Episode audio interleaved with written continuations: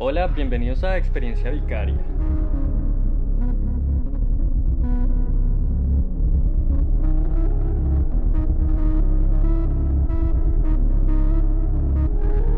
Entonces, dude, como yo le decía, el otro día estaba escuchando un podcast súper interesante que se llama Experiencia Vicaria.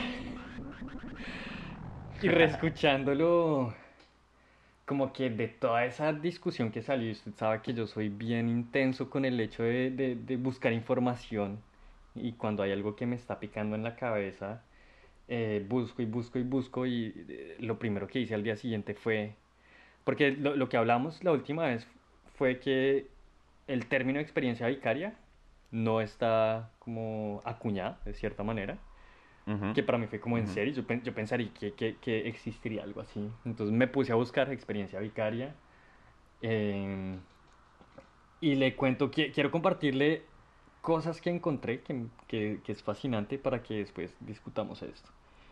En una traducción, por ejemplo, yo creo que es mucho más, según lo que vi en inglés, Vicarious Experience está como un poco más eh, estandarizado, se puede usar más.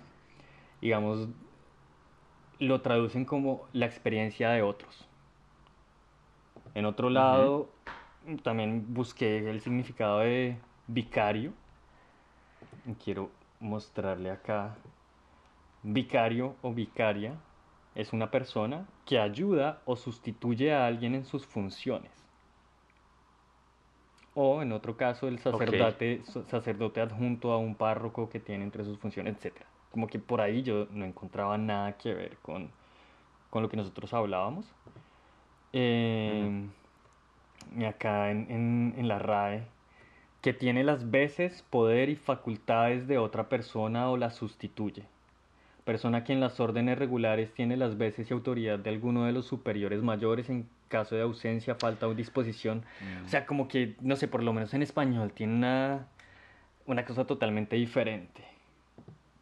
Tiene como una connotación institucional, ¿no? Como de- Institucional. Y eso yo ya lo había escuchado, en- creo que en el podcast que este que le dije de Diego con Religioso el incluso. hermano. Decía, creo que el, en- o fue en el que usted me envió, que hablan de interpelar. Me acordé porque tiene que ver interpelar, es como interceder por un tercero. Como que eso en español está establecido de esa manera. Y ya buscando como en, en, en inglés, digamos acá dice, la experiencia vicaria es el, el fenómeno de observar a otro y sentir lo que ellos sienten. Entonces, si, si observamos a alguien, esto sigue diciendo, eh, si, es, si observamos a alguien que está sintiendo dolor, en cierto grado o de cierta manera, nosotros sentimos su experiencia. Es súper curioso porque uno empieza a hablar, es empatía, bueno. Y, por último, algo que encontré que me pareció muy interesante, para, sobre todo que está más relacionada a esa definición vaga que dejamos en, en el último capítulo, Ujú. es aprendizaje vicario, una vez más en inglés, vicarious learning. Entonces dice que el aprendizaje vicario es una forma de aprender que le permite a los individuos aprender de, de la experiencia de los otros. Dice, es un proceso consciente que, que, que involucra sentir, pero no, como las sensaciones, el sentir como de sentimientos y empatizar con esas personas, con las con lo que las personas están haciendo, y es lo más loco, y tomar notas y evaluar. O sea, esto dentro del... Es muy loco porque ya se Mm. vuelve súper institucional. Yo creo que esto tiene que ver como no se puede ser institucional en cuanto a conocimiento, transmisión de conocimiento, o de pronto algo como de, eh, no sé, de, de, de recoger data. Porque después lo... Esto, fue, esto también es muy curioso, o sea, yo todavía no logro, no, no, no, no lo he procesado del todo, porque después lo, lo, lo contrastan con, entonces el aprendizaje vicario y el otro lado está el, el aprendizaje observacional o a partir de, de la observación. Y acá es donde se vuelve como muy, ¿cómo se dice? Como muy vago, porque dice, los dos son similares, pero no son lo mismo. Entonces, a ver, acá dice. el, el aprendizaje vicario es que usted puede obtener la experiencia o puede aprender de la experiencia a través de, de la experiencia indirecta de los otros. Es básicamente lo que hemos hablado. Sin embargo, el aprendizaje observacional es más clínico y objetivo. Ahí es donde se vuelve como loco. Pero bueno, eso ya son como cosas de ahí. Entonces, como que mm, ahí más adelante, para retomar lo que hablamos, que la, la vez pasada hablamos de, de la literatura. Y estamos discutiendo cómo a través de la, la, de la literatura, cuando uno lee algo, como si es una experiencia vicaria o es una experiencia de primera mano o qué es. Entonces, curiosamente, acá en el aprendizaje, aprendizaje vicario, como lo ponen en esta página por lo menos, eh, uno de los ejemplos es o ver un video, como aprender a través de ver un video o leer un libro. Yo creo que esto, como le digo, se vuelve más técnico e institucional. Pero no sé, me pareció fascinante varias cosas. Número uno, que en español como que tiene una connotación totalmente diferente. O sea, esto, esto podría bien ser como la historia de, de, de una persona religiosa, experiencia vicaria. Y nuestro personaje es un man que está en una institución religiosa y contamos la historia de él. En fin, whatever. Eh, entonces me parece chévere porque al final de cuentas, sí, no sé, siento que estamos proponiendo algo, como, como algo, algo nuevo para pensar, algo, estamos creando algo que al menos hasta ahora no hemos visto que exista en, en español, por lo menos. Entonces quería comentarle sí, que, que, se puede relacionar y, y, bueno, sí, me parece súper interesante. De hecho, por eso creo que fue que dije justamente la última vez que dije como yo no conozco, o sea, yo lo saqué y, lo hemos sacado pues, y yo personalmente lo saqué de esa canción de Tulio. Entonces es como, pues yo ni siquiera lo había buscado como concepto y en español yo ya tenía una noción de, de, de esa, de, o sea, como una noción no, pero sí como una relación con algún tema religioso, porque sé perfectamente que dentro de la crianza católica que yo tuve, pues se hablaba a veces del vicario, el vicario no sé qué y el no sé qué, pero entonces uno lo, lo relaciona distinto, es como, es otra cosa. Sí, no, como que nada que ver, o sea, nada que ver. Pero entonces volviendo a eso, digamos, hice la traducción de inglés a francés y ahí es como que se ve más claro y es donde le digo que la, la eh, como lo ponen en francés, la experiencia de los otros, digamos. Y, eso es lo que yo quería, como que ese es el tema que quiero empezar a discutir, a discutir con ustedes, como, ok, si experiencia vicaria la definimos nosotros, ¿no? En este momento como la experiencia de los otros, es como, es como recoger información a través de la experiencia de los otros. No sé, es como al final de cuentas todo todo, todo puede convertirse en, en, en una experiencia vicaria. Y además, ¿cómo, ¿cómo puede ser a través de los otros? Que ahí ya viene como un tema de percepción, por ejemplo. Yo veo lo que a esa persona le pasa y de pronto empatizo con si, si los sentimientos están bien definidos, como yo veo que está sintiendo dolor, lo que hablamos la vez pasada, está sufriendo un duelo y está llorando porque se le murió un centro. Yo lo relaciono y puedo llegar como a interpretarlo como de una manera más, más acertada, como decir, uy, está llorando porque le duele, porque le pasó esto, pero si, si, si no es el caso, sino simplemente uno ve que hay un sentimiento y que de pronto está llorando, pero no entiende cuál es ese sentimiento que lo lleva a esa persona a llorar o a...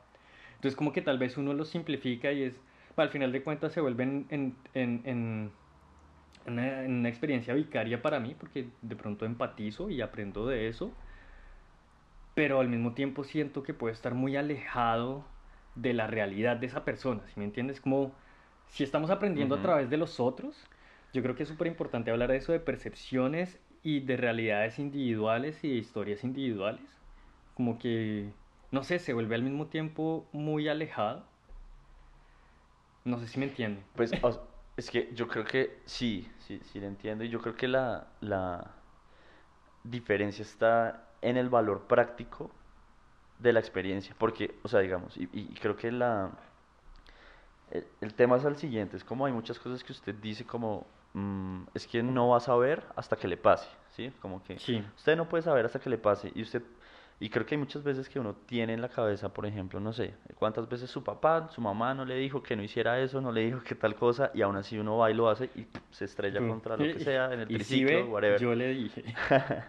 si ve, yo le dije. Entonces, ese yo le dije, para mí, es, es, o sea, esa experiencia, hay cosas que relacionarlas con alguien más nunca, se, nunca van a tener efecto hasta que no haya un valor práctico en la situación. Entonces, digo yo, por ejemplo, esta persona pues que se cayó el triciclo, así le dijeran 10 veces, pues de todas formas tenía que tener esa experiencia como de primera mano para después decir como, oiga, sí, lo que decían mis papás era cierto, porque entonces, ¿sí me entiende? Entonces ahí como que él entendió el valor práctico de esa experiencia que le estaban tratando de transmitir, pero Sí. nunca la aplicó. Entonces, para mí, el la aplicación de esa experiencia vicaria es lo que la hace realmente vicaria. Es como, eh, y usted lo mencionó ahorita, o sea, si hay aprendizaje vicario es porque usted no necesita que, o sea, cuando llegue esa experiencia a su vida, usted ya tiene ese aprendizaje, ya sabe cómo actuar, no es como algo nuevo que lo coja de sorpresa. ¿Sí me entiendes? Eso es como la, no sé, la noción ahí que yo pienso que tiene, Es que que, sí, que es eso. diferencial. Sí, eso totalmente de acuerdo. O sea, yo creo que e- eso fue lo que me empecé a, a cuestionar. O sea, cuando vi aprendizaje vicario, como que de las primeras preguntas que me hice a mí mismo fue, bueno, ¿y cuál es la diferencia entre experiencia y aprendizaje? O sea, porque puede haber experiencia sin aprendizaje y puede haber experiencia con aprendizaje, que yo creo que es más o menos lo que usted decía. Si no, si no lo aplico a mi vida, no hubo aprendizaje. Entonces voy a tener, voy a, voy a seguir teniendo esas experiencias eh, hasta que, no sé, hasta que, hasta, hasta que resuelva ese problema o resuelva esa situación y ya no me vuelva a pasar. Y en ese momento, como usted decía, si era, un, sí era como un, si era algo vicario, se convirtió en experiencia vicaria y se convierte en aprendizaje vicario que aplico. Que es lo que me parece súper interesante entre, sí. entre experiencia y aprendizaje. Y entonces, digamos, volviendo a eso, no sé por qué, yo creo que me, yo, yo me, me empeciné en, en, en ver si realmente no existía esto en, como, como, como término.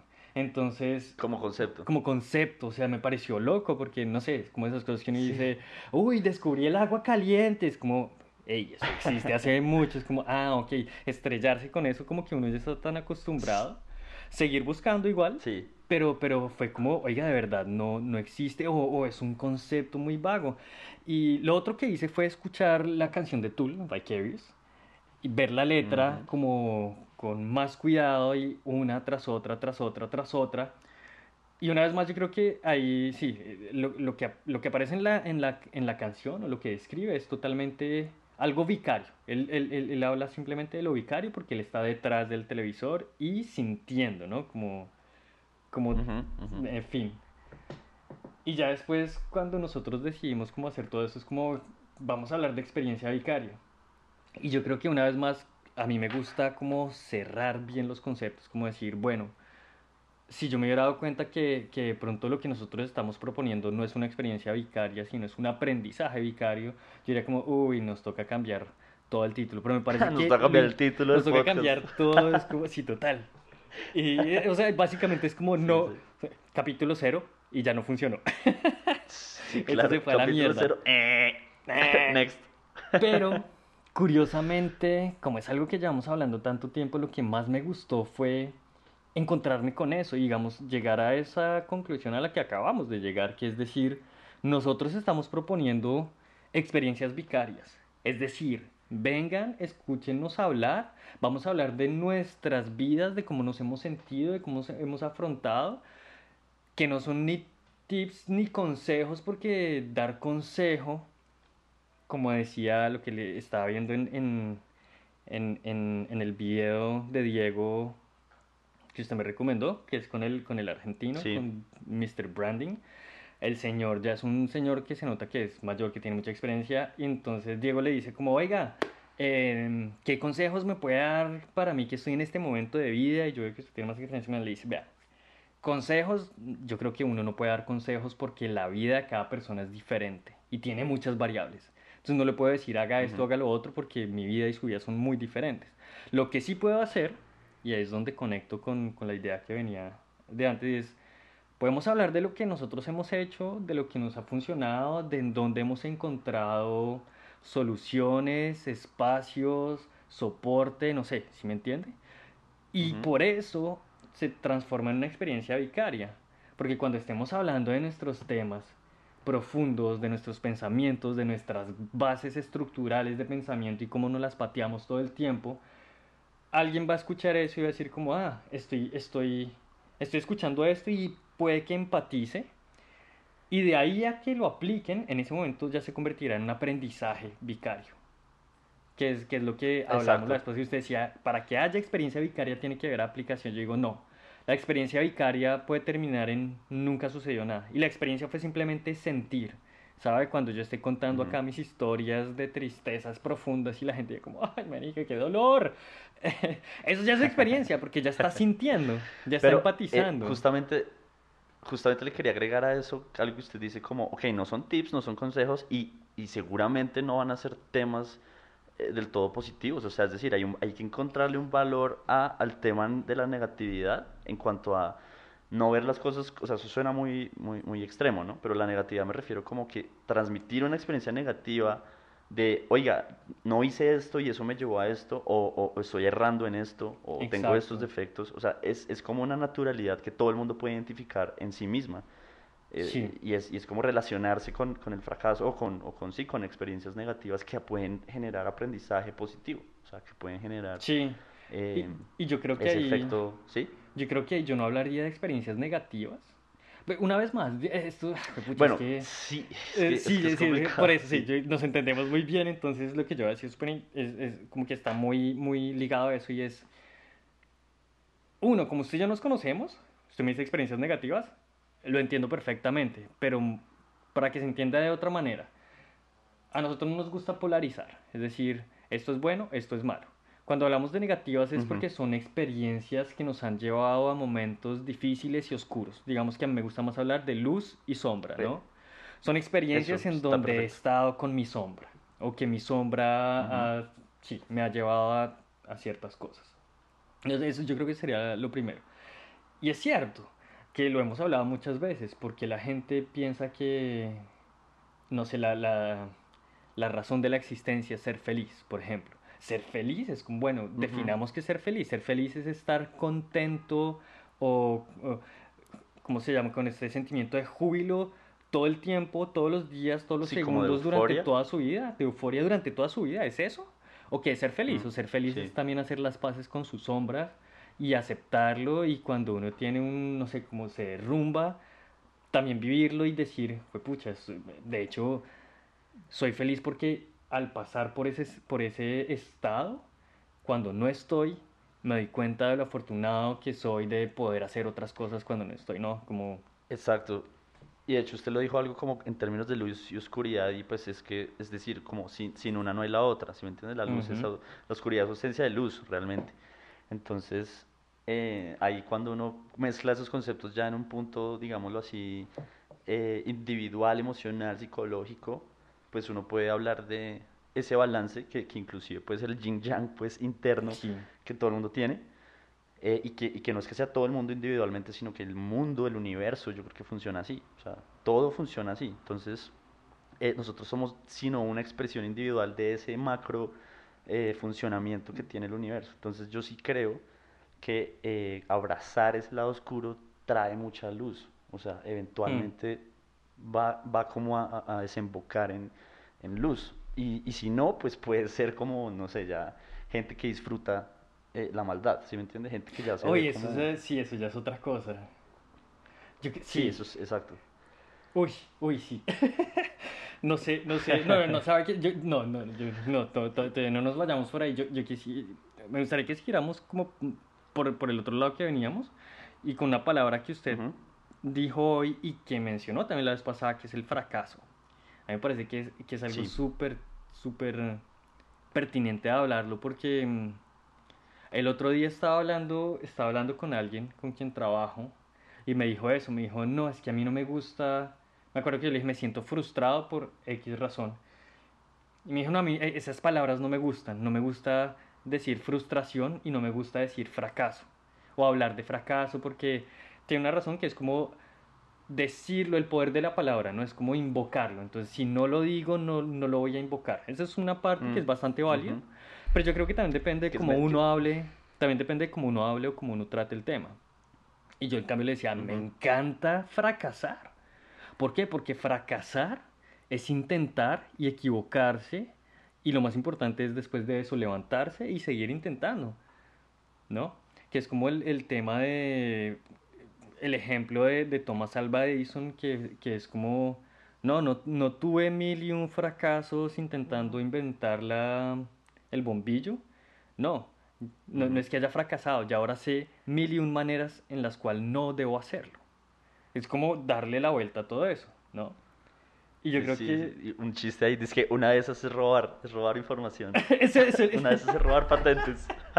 Y una de esas, eh, la, la inicial, es que sí, por eso, de hecho, quería, quería hacer esa, ese Sí, sí. paréntesis después del ejemplo. Es, me gustaba porque es, es una historia como súper motivacional, como, wow, qué chévere. Sí, esa sí. frase de Facebook de, para ver todos los días, como, claro, entonces hoy voy a fracasar mil y un maneras para saber cómo no debo vivir mi vida. Pero bueno, eh, me Ujú. gustaba porque sí, realmente siento que es una buena forma de, de aproximarse a, a ese tema, pero ya hoy en día no me gusta porque ya uno sabe la historia de Alva Edison con Tesla, entonces como... eh. Ujú. Pero bueno, Pero, dejando bueno, eso de sí. lado, pero dejando eso de lado me parece que sí es importante, no sé lo que usted decía, como no puede haber luz sin sombra, no hay sombra sin luz, o sea, las dos tienen que existir y si uno no, si uno no afronta el hecho de que va a fracasar o tenerle miedo a fracasar, lo impide, le impide a uno hacer cosas, pues uno se va a quedar toda la vida sin hacer nada, es como nunca hice y nunca fracasé. Y, y creo, o sea, yo quiero llevarlo a otro, a otro nivel, y es que yo creo que esto, más allá de un tema individual que uno sí tiene que surtir y tiene que tener su proceso, yo creo que eso es un tema sistemático. O sea, inclusive podría decir que es un Uy, resultado del capitalismo. O sea, ¿por qué? Porque, eh, digamos, mm, para no ir tan lejos, estamos acostumbrados a que la gente muestre en las redes como este como esta visión de su perfecta vida, entonces claro, la gente en redes no muestra sus vulnerabilidades ni sus defectos ni nada, sino que muestran Mm. pues justamente lo que quieren mostrar. Entonces se ha armado como, como una idea de que hay que seguir ciertas como, como construcciones e ilusiones de, de- de éxito. De éxito. Y eso lleva también a que, el, a que el fracaso sea visto como algo malo ante el capitalismo. O sea, sistemáticamente usted no puede darse el lujo de fracasar en, eh, eh, porque hay una, es como una, como una, como una, ¿cómo se dice esto? Como una constante búsqueda de la eficiencia. Y Sí. entonces si usted no es, si usted fracasa es porque no- algo no está haciendo bien. Y eso, eso es totalmente falso. O sea, em, Sí, y digamos vea, que mi- sí, ah, bueno. sí. Hágale, hágale. Yo quería hacerle un par de preguntas como para iniciar eso. ¿Cuál diría usted que es el antónimo de éxito? O como el, el contrario de éxito. Así rápido, ok, rápido, o sea, no eh, lo piense tanto, lo que lo- porque la idea es como lo Pues, que venga. pues sí. O sea, es decir, eh, me va a contradecir, pero fracaso. o fracaso, sea, exacto, fracaso. ¿Y cuál es el contrario, el antónimo de fracaso? Pues éxito. Éxito. Y eso, y yo creo que eso es este pequeño experimento que acabamos de hacer, hombres de ciencia que somos. Eh, Sin método científico. Sí, me- método científico acá, mejor dicho, acá, teoría número uno, teorema número Sí. uno. Ah. Eh, no, pero lo interesante es eso, es cuando yo le digo no lo piense tanto, no es, no es una trampa, es quiero que me diga qué es lo que tiene usted metido en su, en su mente. ¿Qué es lo primero que le viene a uno a la Sí. mente? Es eso, es como, y es eso. Y, y, y eso es lo que se ha convertido, como usted ha dicho, la, nuestra, como nuestra línea de evaluación de nuestra vida. En un extremo está el éxito y en el otro extremo Mm. está el fracaso. Y yo creo que no debería ser así. O sea, yo tam- tampoco es que sepa, pero yo digo, digamos, el, el, como el contrario del éxito es no hacer nada. Pues si no hago nada, ni fracaso, ni tengo éxito. ¿Sí me entiende? ¿Sí me entiende a dónde voy? Como de cambiar de paradigma. Y el, el, Sí. y como el contrario del fracaso, como el antónimo de fracaso, no sé, si sí me tocaría pensarlo un poco más, pero, pero no sé, sería, sería como, ¿cómo se llamaba este rey que todo lo que tocaba lo convertía en oro? Midas. Midas. Para mí sería eso, el, el, el, el contrario del fracaso sería ser Midas y al final de cuentas el, Ni, ni es éxito, ni es felicidad. Es puta que carga. Yo todo lo que toco se convierte en oro y ya no puedo tocar nada. No puedo vivir porque es que, ¿qué hago? Me voy a comer algo y se convierte en oro. ¿No? Voy a darle un beso a alguien y se y convierte en me- oro. Entonces, por eso, no sé, se lo Sí. digo por, por cambiar e- e- esos paradigmas de pensamiento. Sí, sí, es como, es como castigar la inacción y no castigar el error, ¿sí? O sea, es decir, si usted no hizo nada, no espere que las cosas lleguen, ¿sí? Pero si hizo y falló, pues aprenda y eso no significa que sea como una estigmatización. Es que yo creo que justamente esa palabra la quería usar porque hay una estigmatización del error absurda. O sea, es decir, si usted se, se equivoca, usted Mm. inmediatamente como que comienza a perder puntos, digámoslo así, a, a nivel pe- personal o social. Entonces, Y la ahí, gente piensa sí. que equivocarse es... Es, Es vergonzoso. nos han metido, sí, nos han vendido y nos han metido la idea y nos han interiorizado la idea de que fracasar es vergonzoso y es algo que no se debe permitir. Y, y pues obviamente, que, que, o sea, el fracaso también implica que hay, hay cosas que se intentaron y que no salieron como se esperaba. Exacto. Sí, pero entonces eh, eh, eh, es distinto como a, a quedarse quieto. Usted, si usted le dice usted es un fracasado, Sí, ¿por qué? total. Es como, sí. ¿Sí? Sí, bajo qué, bajo qué conceptos o bajo qué, ¿cómo se llama eso? Como bajo qué criterios de evaluación me estás diciendo eso. Pero mire que Ujú. siguiendo, siguiendo, siguiendo hablando de, de fracaso, en la entrevista que, que hice con Mauricio de Jarano, él me comentaba que su proceso de creación, artista sonoro y compositor, era muy intuitivo. Entonces él decía, sí, yo a veces arranco con una idea en la cabeza, pero en el camino me voy por otro lado. Entonces, esa idea que ya se transformó en otra cosa, fracasó. Pero de ese fracaso nace algo diferente.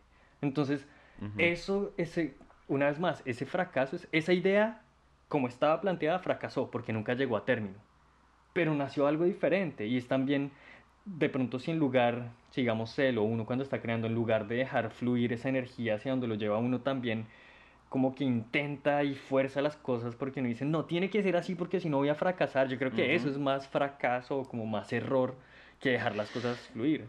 Entonces también hay, un- una vez más, Claro. es como, yo creo que el, el- el término fracaso y llamar a alguien fracasado se ha vuelto como un absoluto. Y un absoluto además incuestionable.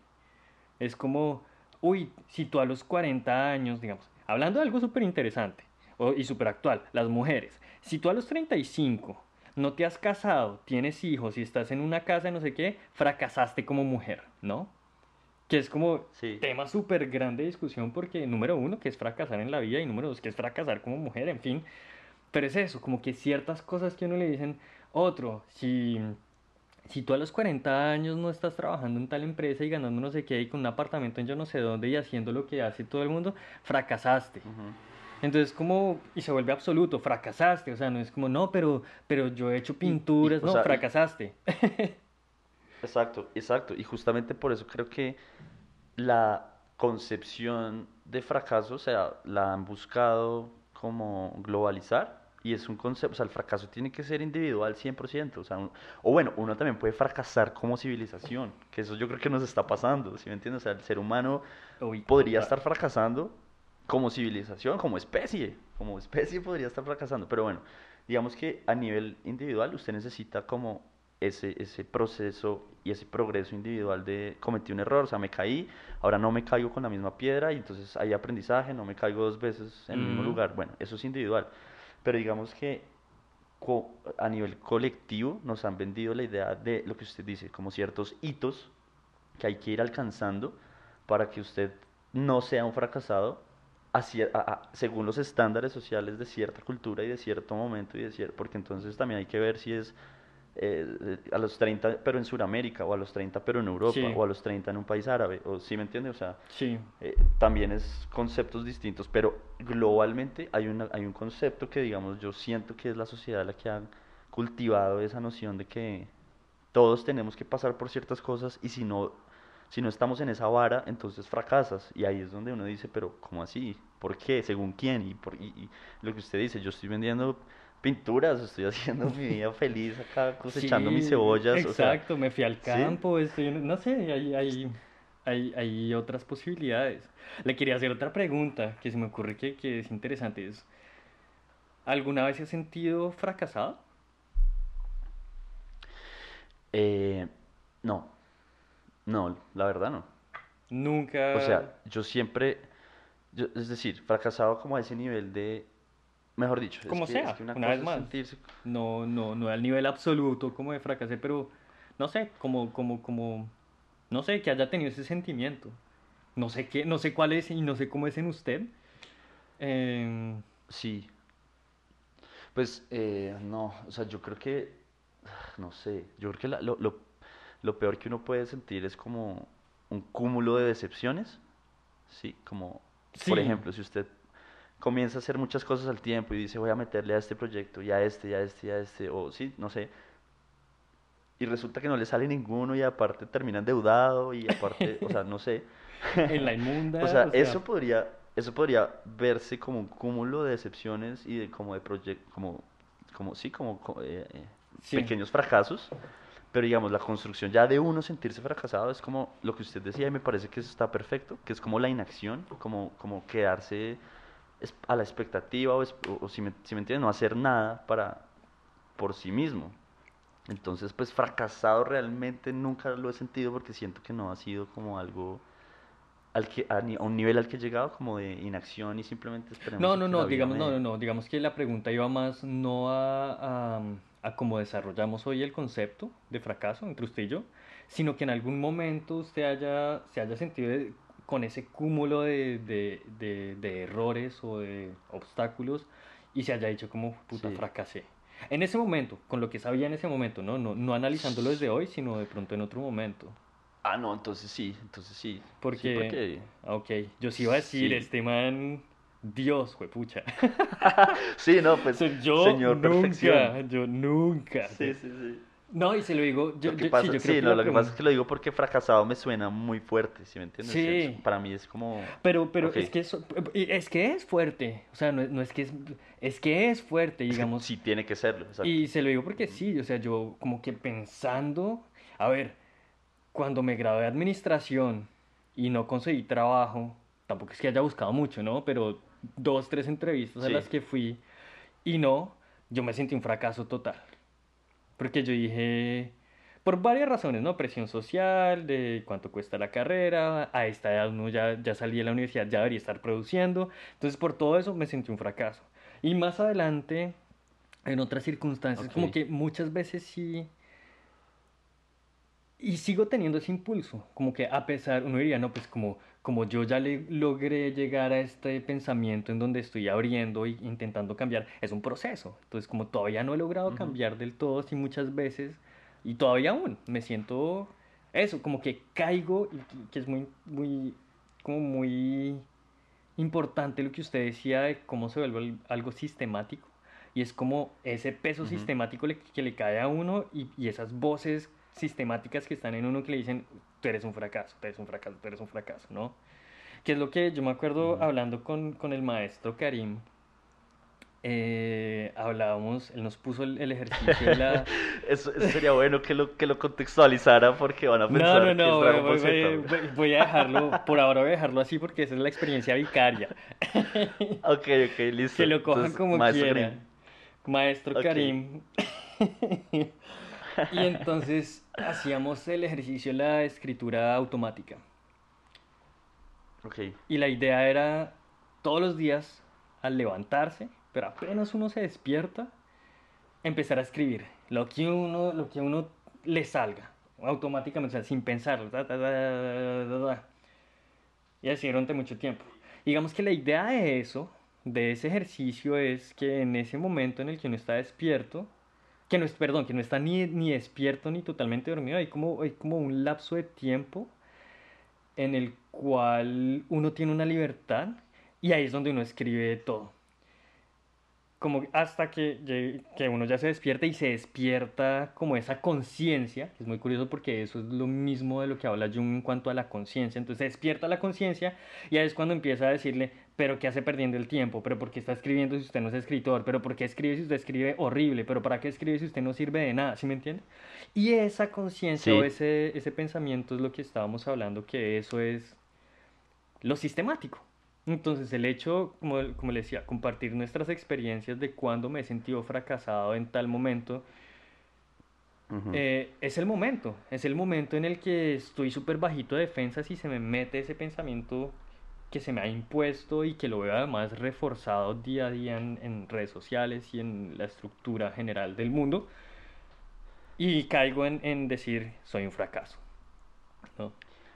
¿Será que, ahí se me, se me ocurrió una pregunta ahí, y yo creo que sí es, eh, es así, pero ¿será que tiene, o sea, toda esta onda millennial, que somos desde nosotros y peor, o sea, de, ahí para abajo, que son ya centennials, y los que vengan, que nacen ya como con un chip distinto, o sea, ¿será que esa noción del fracaso sí sea, eh, sea, sea como incrementado?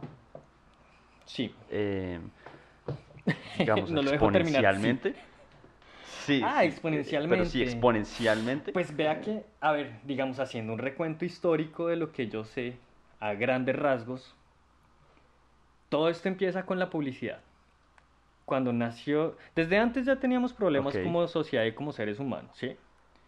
Eh, los vestidos, las mujeres, los no sé qué, la gente esta que se pintaba la cara para ser súper blancos y se ponían acá los, los lunares falsos y las pelucas y todo. Siempre hemos tenido problemas con esas cosas, ¿no? Sí. Pero entonces, la cuestión es que con la publicidad, que además con la publicidad vienen como los medios masivos de comunicación, entonces usted lo empieza a ver en pancartas, lo empieza a ver en revistas, lo empieza a ver en la televisión, se empieza a generar ese estilo de vida. Yo me acuerdo cuando estábamos estudiando fotografía como de, de arquitectura o arquitectónica en general. Un arquitecto, eh, un, perdón, un fotógrafo que hacía unas fotos más que solamente, o sea, no era solamente el espacio, que era divino, esto era como en los 70, póngale, si no me equivoco. Entonces, no solo el espacio, era súper bonito, la casa construida, sino además la decoración, pero además de eso le vendían un estilo de vida. Uno ve las fotos publicitarias de Coca-Cola, por ejemplo. Entonces eran como las chicas en bikini, con el sol californiano, la mm. luz de no sé qué, es como, uy, yo quiero verme así, quiero estar en ese contexto, quiero tomar eso con esa luz, en ese estado. Entonces yo creo que si todo eso, entonces empieza, se empiezan a, no solo nos empiezan a generar necesidades que no sabíamos que teníamos, porque a nosotros nos vende, eso es lo que le venden a uno, una necesidad que no, que no es ah, básica, pero le venden eso, ¿no? De cierta manera. Eh, eso, más el crecimiento posguerra, que era como antes estábamos en la inmunda y ahora tenemos la posibilidad de consumir, que una vez más el capitalismo explota, creo que en esa época. Y entonces, claro, se empieza a volver un, un status quo. ¿Cómo hay que verse? La serie está de Mad Men es buenísimo porque era como todos los manes altos, encorbatados, todas las secretarias súper buenonas, divinas, ¿sí me entiendes? Como es un estándar. Belleza, es un estándar de estilo de vida. Entonces yo creo que eso sí empieza a generar mucho, mucha ansiedad desde esa época. Ahora, trayéndolo al día de hoy, yo creo que es lo mismo, pero peor. O sea, no peor. Tecnológicamente explotado a las posibilidades tecnológicas del hoy en día que es los niños que están ahí. Con inmediatez. Con inmediatez, entonces, cuántos likes tengo, subo una foto y no puedo esperar ni dos segundos, o quién que estoy viendo en, la, en las redes sociales, que además es todo el tiempo, ya ni siquiera es cuando llego a la casa a ver televisión, no, es todo el tiempo. Y en la noche dejo dormir para ver eso. Y digamos el documental que veíamos de, de, Social Dilemma y el, y el otro que se me olvidó el nombre, de cómo lo manipulas, es eso. Y eso es una necesidad. A usted las redes sociales le generan, nos, nos han generado esa, esa ansiedad y esa necesidad de ir a ver a quién le gustó la foto del dibujo que subí hoy, quién le dio corazón, quién me ha visto, cuántas personas me han visto y es una cosa de... Entonces yo creo que sí, sí se ha explotado, o sea, sí se ha, como se dice, sí ha sido exponencial. Y yo creo que esa es una, una de las razones. es que, bueno, y, algo que, que si quisiera como, o sea, usted dijo como lo- nos venden una necesidad que no sabíamos que teníamos, yo diría que hacen ver necesario algo que no lo es. ¿Sí me entiendes? O sea, eh, es, es, Sí. es cambiar la palabra, pero yo sé que Sí, el sí, mensaje es el mismo. Es el mismo, sí. Pero el mensaje, o sea, es como, ok, hacen ver como tú necesitas esto. Pero, pues obvio no. O sea, nadie en su hijo de puta vida necesita, eh, no sé, un, un- un teclado de Star Wars con no sé qué, no sé qué. O sea, ¿sí me entiende? Como que eh, eh, eh, la diferencia entre el gusto y ya, el- el- todo- o sea, usted hoy en día en el capitalismo usted encuentra lo que quiera, lo que, Sí. pero pucha, lo que quiera. Y esa, esa como sensación de consumir a un nivel tan, tan salvaje y que usted también lo puede Sí. observar todos los días en redes, Sí. eh, yo creo que eso, eso descompone, descompone químicamente el cerebro, o sea, eso tiene que tener una carga de dopaminas y cosas que, bueno, eso por un lado, y por otro lado es que quiero decir que justamente eso yo creo que lleva a que no haya tolerancia al fracaso, o sea, no hay, no hay, no hay tolerancia al fracaso, entonces eso genera ansiedad social, eso genera, no puedo, por ejemplo, si alguien perdió el año, no sé, en el colegio, entonces, pues yo hoy en día digo, yo me eché un año en el colegio, perdí el año, pues, y digo como, pues, normal, ¿sabe? Como que hoy en día no me importa, en ese momento, pues, claro, fue tremendo fracaso, Mm. ¿sí? Fue tremendo fracaso, porque uno dice, wow, o sea, tengo que volver a repetir un año de mi vida perdido, entonces uno siente que perdió 365 Además, días. fijo, no, y no solo eso, no, no me imagino, puede, o cuántas veces hay presión externa de, uy, usted es el primero en la familia que hace esto, usted no, si me entiende, como Mm, que por ejemplo, usted, por ejemplo. eh, estamos súper decepcionados de ti, nosotros pensamos que tú eras más inteligente, o sea, es como toda una Uy, y, cuestión y- de, uy, en fin. Y espere, espere, le cuento, le cuento Siga, algo siga. muy pesado. Eh, mi papá, cuando yo me tiré el año, me- me- yo me eché noveno de bachillerato. Bueno, pues sí, obvio, noveno. Eh, y yo me acuerdo, pues mi papá, usted sabe, ¿no? Era una persona enferma y todo, y tenía un sentido del humor también bastante pesado. Y, y yo no sé, esto me lo dijo con toda sinceridad, pero yo pienso que hoy en día lo veo como chiste. Ok, Y es que el man, cuando yo pierdo el año, en ese momento pues él está muy enfermo, no sé qué, y me dice como, yo que pensaba que te iba a ver graduándote del colegio, ay, qué ahora gana. con esto, ya no. Y yo como, uy, Es como, ahora me toca luchar un año más para verte.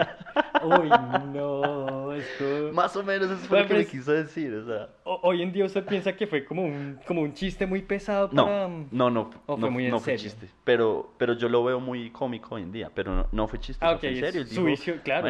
Él dijo, no me voy, o sea, me voy a morir antes de verte graduar y, y- ahora me haces esto, o sea, como que ahora pierdes Sí. un año, o sea, fue como, wash. Entonces, entonces a lo que voy con esa tolerancia al fracaso es que eh, en la medida en que la inmediatez y todas estas personas que están pegadas al celular y están viendo, digamos, éxito, entre comillas, ¿no? Sí, o una visión de gente exitosa y, y páginas donde hay gente todo el tiempo de viaje y, y, eso. y yo por qué no estoy viajando y yo por qué no estoy allá y yo por qué tengo que estar haciendo esto. Entonces, no solo hay una ansiedad social totalmente determinada por, por este bombardeo de información, Mm. sino que además es que no hay tolerancia al fracaso, entonces la gente no puede, o sea, no es capaz de decir, oiga, pues perdí un año, o me eché una materia, o pasó tal cosa, o tal otra, porque son temas Y- que inmediatamente son castigados como, pues, bueno, o sea, el tema académico claramente debería tener un- un- una razón de ser, ¿no? O sea, en mi caso, en mi caso fue un tema más psicológico, pero digamos que lo que me Sí, llevó a no, eso, igual, pero- igual pero- es, otro, es otra discusión porque una vez más, si vamos a hablar como de- del sistema de, de educación, que también es un paradigma que hemos dicho que hay que Ah, bueno. cambiar, se vuelve gigantesco, ¿no? Sí. pero, pero sí lo entiendo, sí lo entiendo. como Sí, que eso es- sí. Cuando es porque sí, cuando Entonces- es porque no, en fin. Entonces yo creo que, y, y sobre todo para que esto sea experiencia vicaria y lo que estamos hablando tenga ese- esa, esa trascendencia, yo creo que hay, eh, hay que encontrarle el, el valor pragmático al fracaso, o sea, si me entiende, como apreciar el error como una fuente de progreso. Si usted, no, si usted está cometiendo errores, está progresando de todas formas, o sea, hay que ver Está cómo, haciendo. si me entiende, ese está haciendo y está planteándose un camino que va corrigiendo sobre la marcha y bueno, O sea, Eh, básicamente estamos invitando a la gente a que fracase. a que sean, estamos a que invitando a gente que la, como, como esas que digan fracasado y a mucha honra. ¿No? Como fracasado y y autosaboteado, autosaboteado a mucha y a honra, mucha honra. a mucho ya es honor. el- a, mu- a mucho honor.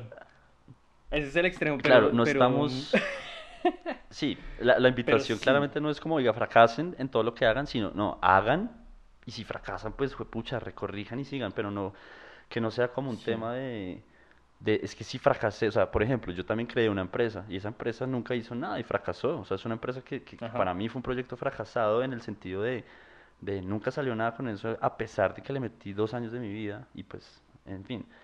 Entonces, si uno se quedara en eso y decir, yo nunca voy a ser emprendedor porque ya lo hice y fracasé, pues entonces estás jodido, güey. O sea, Claro. sí. Es que ahí, ahí es donde, ahí, ahí es donde, donde yo, donde yo veo que el término se vuelve absoluto en cuanto a que si intentó una vez y fracasó, eh, ya, no, no vuelva, no vuelva a intentar más, porque significa, entre comillas, que va a seguir fracasando el resto de su vida, o como ya, o, o esa era su única oportunidad. Es como, no, de hecho, esto mm, es, uno puede aprender de muchas cosas. Si quiero seguir por ahí, que hice mal y, y corrijo.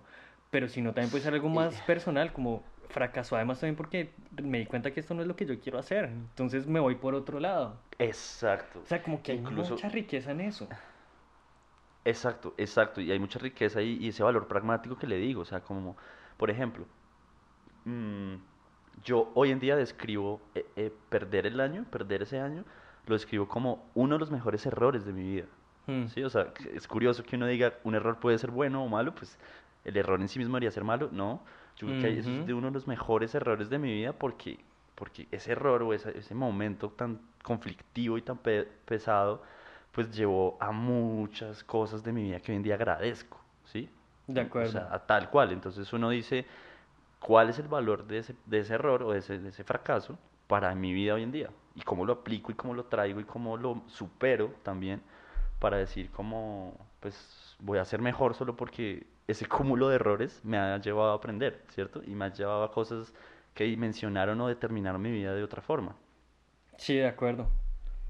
No, de acuerdo, yo creo que es eso. Entonces sí, yo creo que sí, la invitación queda abierta.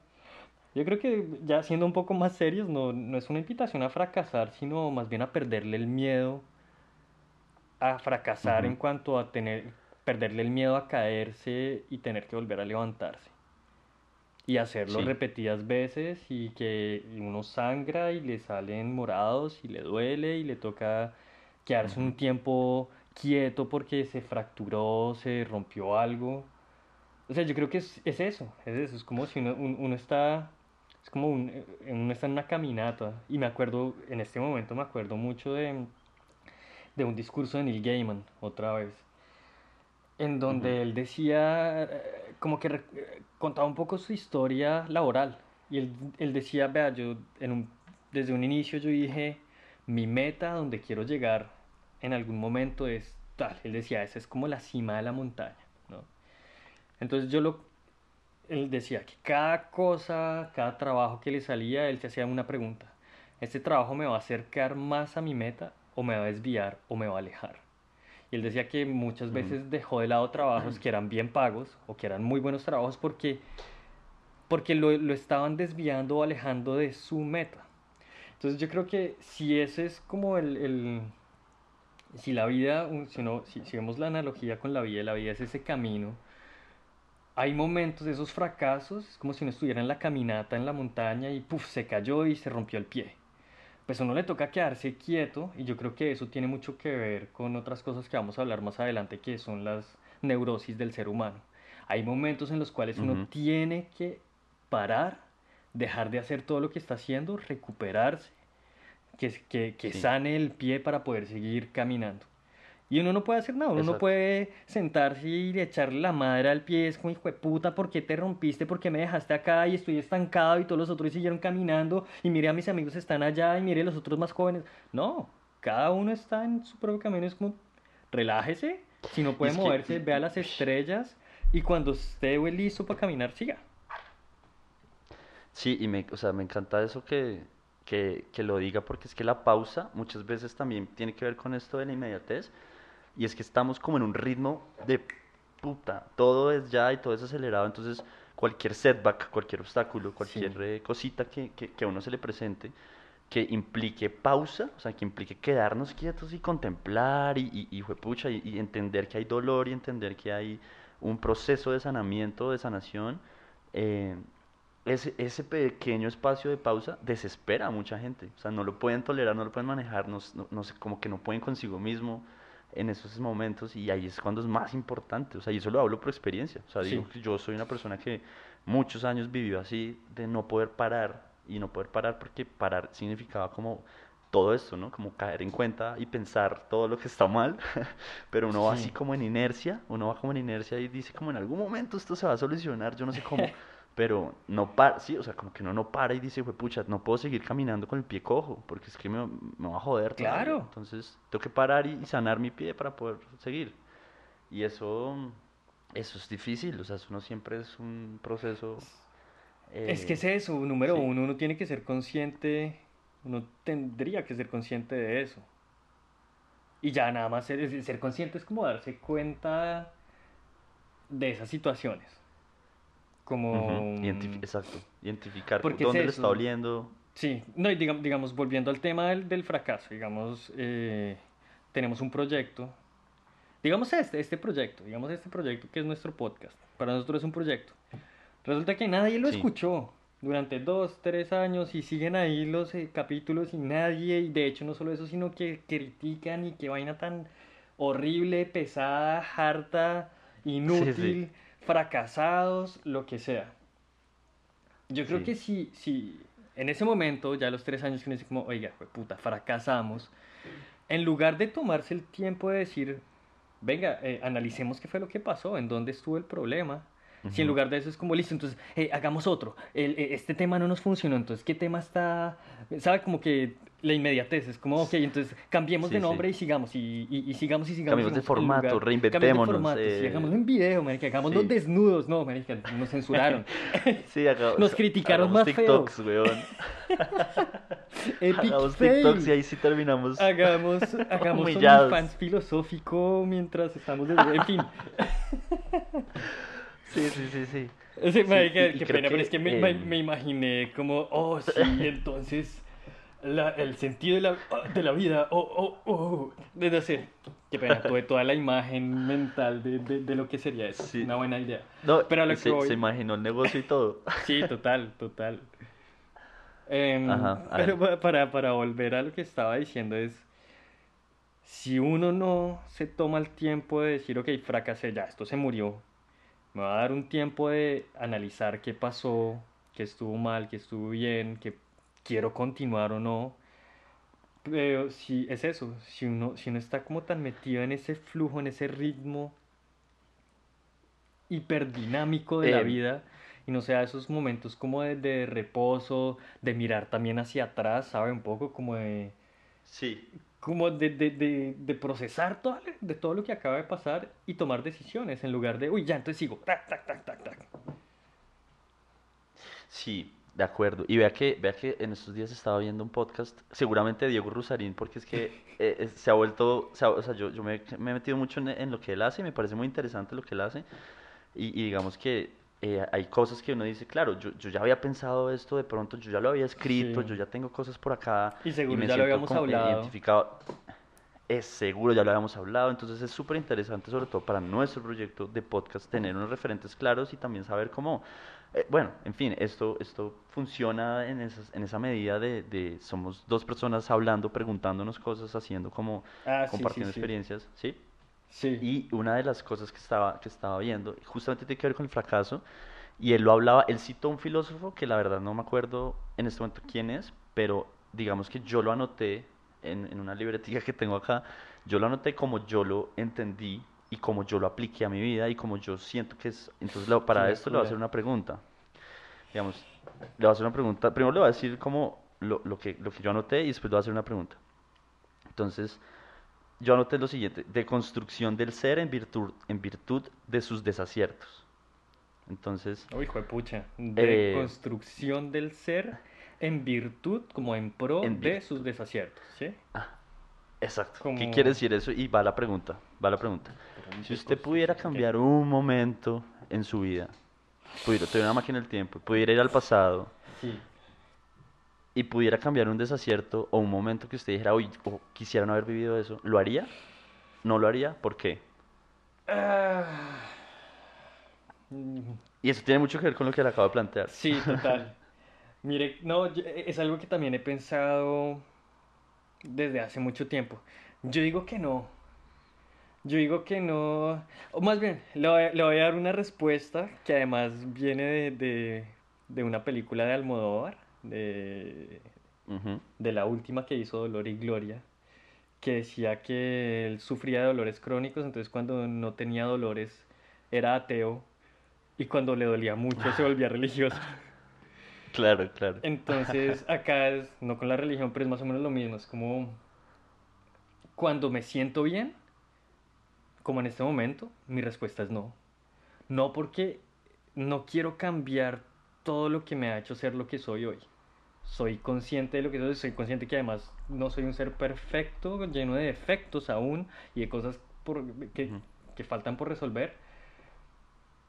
Pero al mismo tiempo, digamos, es el riesgo de, si no fuera así, entonces, si cambiar, si cambiara una cosa de mi pasado, ¿qué tal que terminara haciendo algo que en este momento no me gustaría hacer?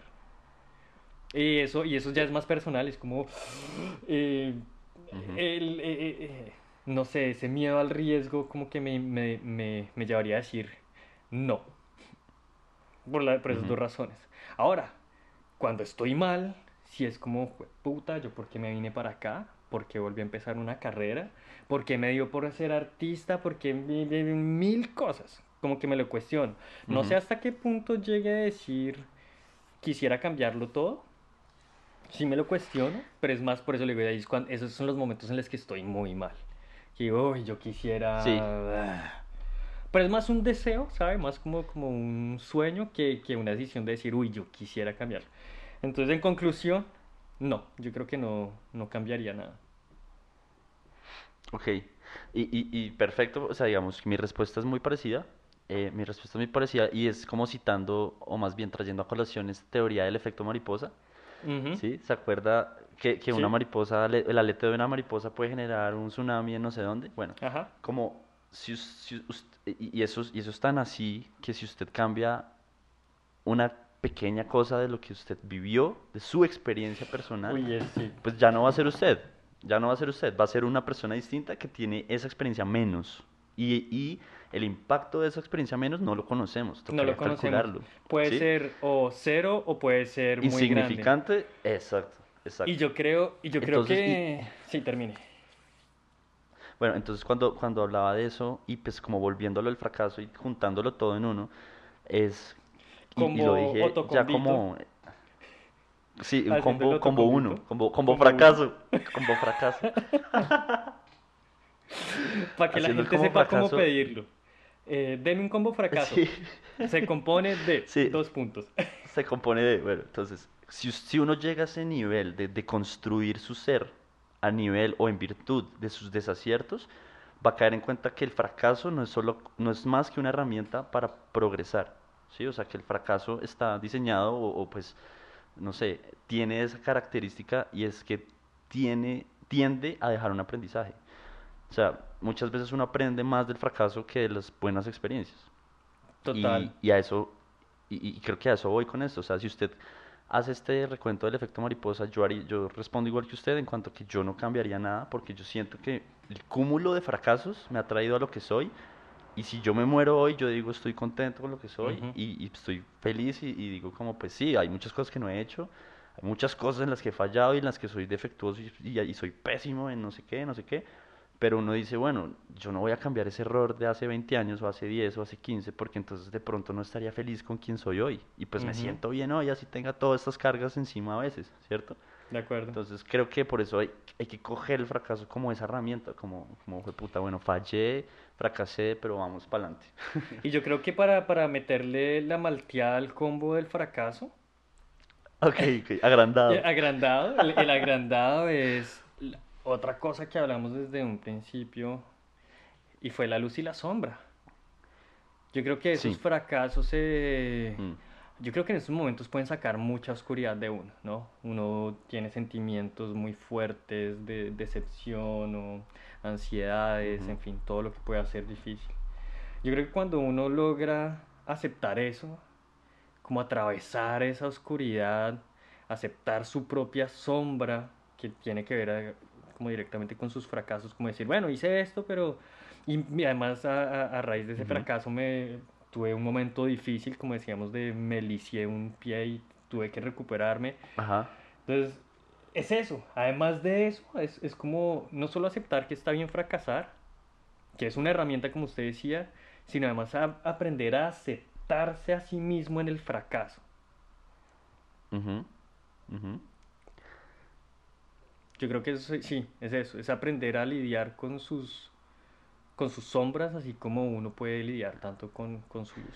Y, y por eso, por eso me gusta tanto y creo que ya lo voy a coger de catchphrase de nuestro podcast y voy a molestar mucho con eso porque me gusta mucho eh, lo de la autoayuda y autosaboteo. O sea, creo que, Autosabotaje creo que es como esa misma... o Ah, autosaboteo, sí, bueno, sí. autosabotaje. Es como, es como la misma, eh, eh, Sí. la misma instancia de luz y oscuridad. Sí, Entonces me ayudo y a veces yo mismo me hago zancadilla, pero entonces tengo que saber por qué. Sí, es como un balance Sí. de, ok, acá esto que estamos hablando puede ser como una autoayuda para alguien que diga, oiga, bueno, tiene razón, ¿sí? Y de Sí. pronto para alguien el combo fracaso le va a caer, lo- le va a indigestar. Yo ¿sí? creo- Va a ser como un autosaboteo. ¿sí? Ex- no, usted le acaba de poner la ralladura de chocolate a la malteada en el combo. Esto está como la canción de hay un, hay un palo en el agua con la rama de no sé Hay qué. un palo. Exacto. Sí, sí, sí. Ah, Así, así está. Ya, ya casi llegamos al, al final. Al loco soy yo. A la orilla del mar. Ay, loco Eh, soy yo. La ralladura yo creo que es eso. Yo creo que es, es em, aceptar, o sea, no solo aceptar el fracaso, sino aceptar que uno se va a hacer zancadilla. Es decir, no significa que cuando uno acepte el fracaso uno va a dejar de fracasar. Yo creo que uno tiene que más bien ser consciente de que uno se, está- se va a seguir haciendo autozancadilla y se va a autosabotear. Es como, puta, prácticamente eso está en mí. Intentar cambiarlo es intentar que todo sea luz y yo creo que no, es más bien aceptar que dentro de la sombra uno se va a hacer zancadilla y se va a caer y se va a pegar a sí mismo y después va a decir, uy, pero ¿por qué me puse en esta situación? Y es aceptarlo, es simplemente lidiar con eso, de saber cuáles son los Sí. procesos, como les llamamos, habla- la- lo hemos hablado, como saber, uno, me dice autozancadilla, ok, ¿por qué? ¿Por qué me pasó eso? ¿Qué, qué, qué quería decir mi, mi inconsciente o mi consciente o todo lo que hice de, de autosabotearme? Porque siempre hay una razón. Número dos, está bien, me pasó y me doy el tiempo de analizarlo y de sanarme y ya después sigo y sí, fue un fracaso, pero como decía, seguimos adelante. Yo creo que es- ahí, ahí está todo el combo. Aceptar la luz y la Sí. sombra, aceptar que fracasar es como un aspecto natural de la vida y que cuando uno deje de fracasar, no, no es como que uno no va a alcanzar un nivel en el que no va a volver a fracasar en la vida. Yo creo que más bien es aceptar que uno va a fracasar durante el resto de su vida. Exacto, y creo que si, si ya le vamos a echar, va a tocar echarle otra cosa a ese combo. Que lo- los, ¿Qué más puede los- ir? Los, sprinkles, ah, bueno, si no, agréguele anillo de cebolla. Eso, listo. Una adición de anillos de cebolla para ese combo fracaso y es que em, es que yo tengo, o sea, creo que ese nivel que usted plantea como de, ok, ser consciente que voy a seguir fracasando por el resto de mi vida, los anillos de cebolla vendría siendo como, y ser consciente de que la idea es minimizar ese fracaso Sí, en la, en la medida de lo posible. ¿Sí? exacto. O sea, una cosa es aceptarlo y otra cosa es decir, bueno, vamos a minimizarlo y vamos a, a- a tratar de qué cosas puedo hacer para minimizar el fracaso, pero no, no negarlo y no, y, no, y no desecharlo porque es algo que va a pasar. Sí. Es algo que va a pasar. Y yo creo que ya ahí depende de la vida de cada uno, ¿no? De alguien, no sé, un Sí, claro. inventor, un inventor de pronto va a fracasar mucho más que, bueno, no sé, que otra persona que no es inventora, porque el inventor, o, si me entiendes, está como todo el tiempo probando, probando, probando, no sé, como eh, investigaciones científicas, Mm, estamos todo el tiempo ok. probando, probando, Sí, probando, como de pronto hay alguien que error. tiene, exacto. Pero lo que usted dice es cierto, es, al final de cuentas es eso, vamos a minimizar el fracaso hasta que sacamos un resultado, ¿no? Y, y en Exacto. la vida es entonces sí. Yo creo que por hoy, por ahora vamos a dejar así. Quedan temas en el aire Sí. que, que, pues, que trataremos después. Entonces, pues nada. Nos vemos en, nos escuchamos en una próxima vez. Exacto.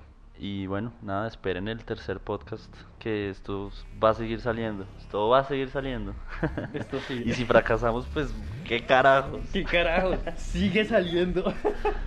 Sigue saliendo. Así Ahí lo tendrán online. Bueno, muchas Bueno, gracias. Hasta la próxima. Hasta la próxima.